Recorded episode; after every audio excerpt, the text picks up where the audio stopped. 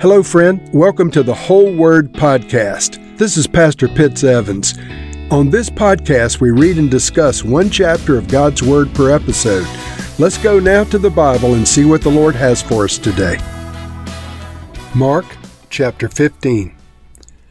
Very early in the morning, the chief priest, with the elders, the teachers of the law, and the whole Sanhedrin, reached a decision. They bound Jesus, led him away, and handed him over to Pilate. Are you the king of the Jews? asked Pilate. Yes, it is as you say, Jesus replied. The chief priest accused him of many things. So again Pilate asked him, Aren't you going to answer? See how many things they are accusing you of. But Jesus still made no reply, and Pilate was amazed. Now it was the custom of the feast to release a prisoner who the people requested. A man called Barabbas was in prison with the insurrectionists who had committed murder in the uprising. The crowd came up and asked Pilate to do for them what he usually did. Do you want me to release to you the king of the Jews? asked Pilate, knowing it was out of envy that the chief priests had handed Jesus over to him. But the chief priests stirred up the crowd to have Pilate release Barabbas instead. What shall I do then with the one you call the king of the Jews? Pilate asked them. Crucify him, they shouted. Why? What crime has he committed? asked Pilate. But they shouted all the louder, Crucify him! Crucify him!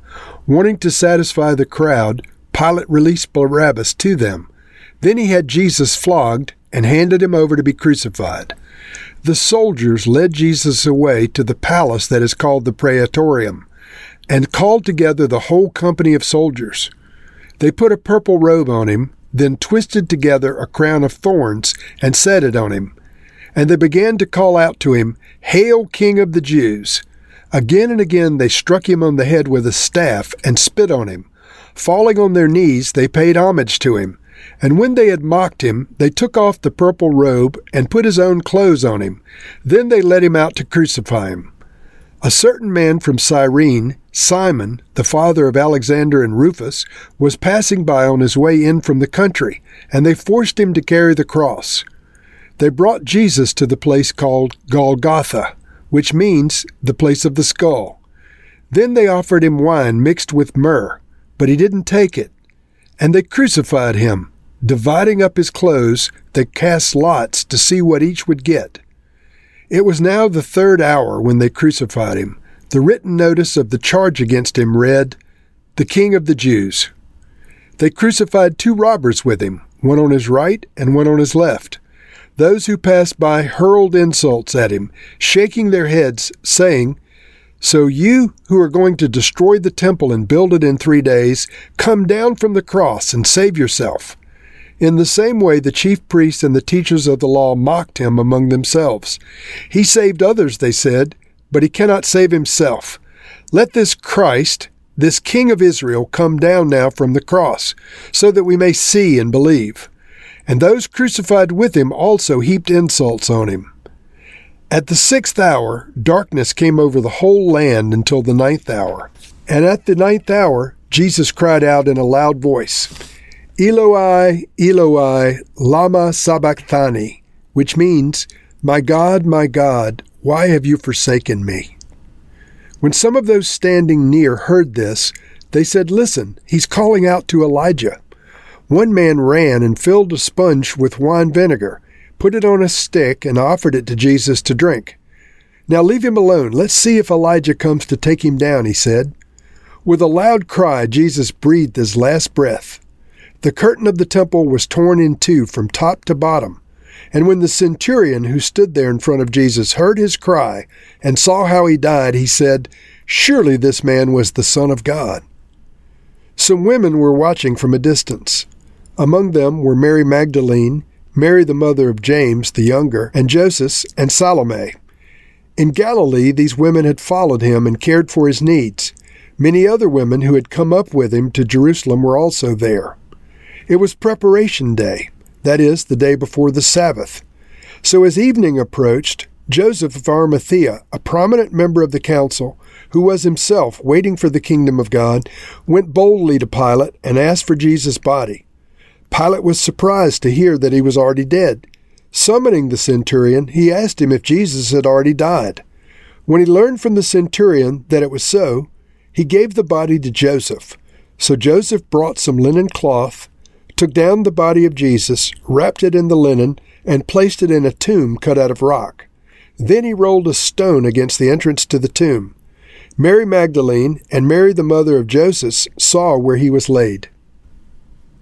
Friends, our biblical faith in Jesus as the Messiah is built on many things that Jesus had to do to fulfill the promises of God contained in the Scriptures. And so Jesus lived a sinless life. He lived as a Jew under the law of Moses, perfectly observing every aspect of the Torah and every aspect of Judaism in his day. If you can receive what I'm about to say, he was the equivalent of a Jewish rabbi, although he probably did not have rabbinic training in his day. He had much more knowledge of the customs of Judaism than the, the typical person would have had in that day. And of course, he knew the Word because he was the Word personified. So he lived a perfect life according to the law of Moses. He lived a perfect life and he died a perfect sacrificial atoning death. The death of Jesus was not symbolic, it was a real death. It's contained in this chapter the fact that he was crucified and that he was certified as dead by Pilate and the centurion that oversaw the crucifixion. He was buried in a real tomb by Joseph of Arimathea, and so he really died. This was not a spiritual thing, this was a real natural death. It's very important for our faith that he died and that he was raised from the dead. And so the death of Jesus is one of the most well attested facts contained in our Bible, attested to by many of the eyewitnesses who were there. And so prior to his death, he was horribly mistreated. In verse 16, the soldiers led Jesus away to the palace that is called the Praetorium, and they called together the whole company of soldiers to torment him. They put a purple robe on him and twisted together a crown of thorns and forced it on his head, lacerating his head. And they began to call out to him, Hail the King of the Jews, sarcastically. And again and again they struck him on the head with a stick and they spat on him. And then, falling on their knees, they mocked him by pretending to pay homage to him. When they had mocked him, they took off the purple robe and put his own clothes back on him. They led his bloody, lacerated body out to crucify him. At the cross, they took Jesus to the uh, place called Golgotha, which means the place of the skull, outside of the city a little ways. They offered him wine and he didn't want to take it to dull the pain, and then they crucified him. If that were not humiliating enough, they divided up his clothes and cast lots to see who would get his clothes. And they put a sign over his head mocking him that said, The King of the Jews. The mockery was not finished there, friends. In verse 29, it says that those who passed by when he was hanging from the cross insulted him, shaking their heads and saying, So, you who were going to destroy the temple and build it in three days, come down from that cross and save yourself. Now, imagine the mockery. They had no idea that he was talking about the temple of his own body that would be resurrected in three days. They were mocking his words, not understanding the prophetic implications of what he had said. And the chief priests, they came along and they mocked him too, and they said, He saved others, but he can't save himself. Let this Messiah, this so called King of Israel, come down now from the cross so that we may see and believe. And so they were claiming that if he was really the Messiah, the King of Israel, that he could come down from the cross. And of course, he could have. But then he wouldn't have fulfilled the, the necessary sacrifice for our sins and for their sins. And so, if this were not enough, two criminals were being crucified beside Jesus. These two criminals, unlike Jesus, deserved to be executed. And so they were hanging there, facing their own imminent death and hurling insults on Jesus. Imagine this, friends. And then, of course, he gave up his spirit. He died. The centurion said when they saw how he died that surely this must be the Son of God. Now, in verse 43, a man named Joseph of Arimathea, the scripture says a prominent member of the council, went to Pilate and asked for Jesus' body. I want to unpack that a little bit. So, this Joseph of Arimathea was a member of the Sanhedrin. He obviously was lamenting the fact that Jesus had been crucified.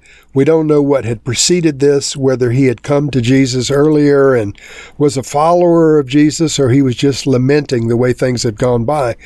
But this man, at risk of his own life, went to Pilate and asked for Jesus' body. This Jesus who had just been crucified by Rome Joseph of Arimathea was the first to identify with him and go to ask Pilate for his body. And so Pilate was surprised to hear that Jesus was even dead. To prove that he was dead, he sent a centurion to certify it. And during that, that time, of course, the centurion went and had his side stabbed with a spear to make sure he was dead, and it pierced his sac around his heart, and water and blood came out. But Jesus had already died. And so when he had heard from the centurion uh, that he was dead, Pilate gave the body to Joseph. And Joseph brought him and wrapped him in linen and put him in a tomb cut out of rock. Now, this is all important that Jesus was dead. Pilate confirmed he was dead with the centurion who certified he was dead. Joseph took his body and buried his body in the tomb and rolled a stone against the tomb.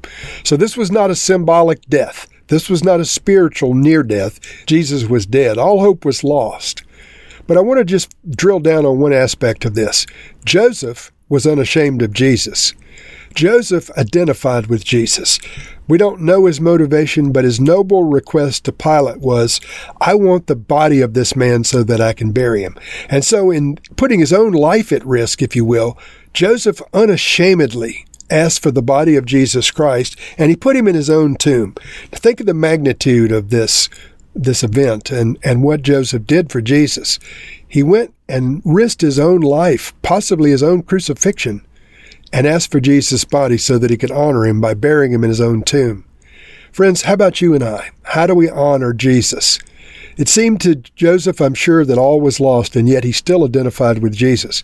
But to you and I, we know the story that he was about to rise from the dead the next day. Lord, I pray that each of us, myself and those listening, would identify readily with Jesus. We'd never be ashamed of this Messiah, this King of the Jews, this Son of God who died for us. He was buried and on the third day rose from the dead so that he might become the firstfruits of the resurrection. We thank you for him, Lord. We bless you. And we thank you for Joseph's noble request. In Jesus' name, amen.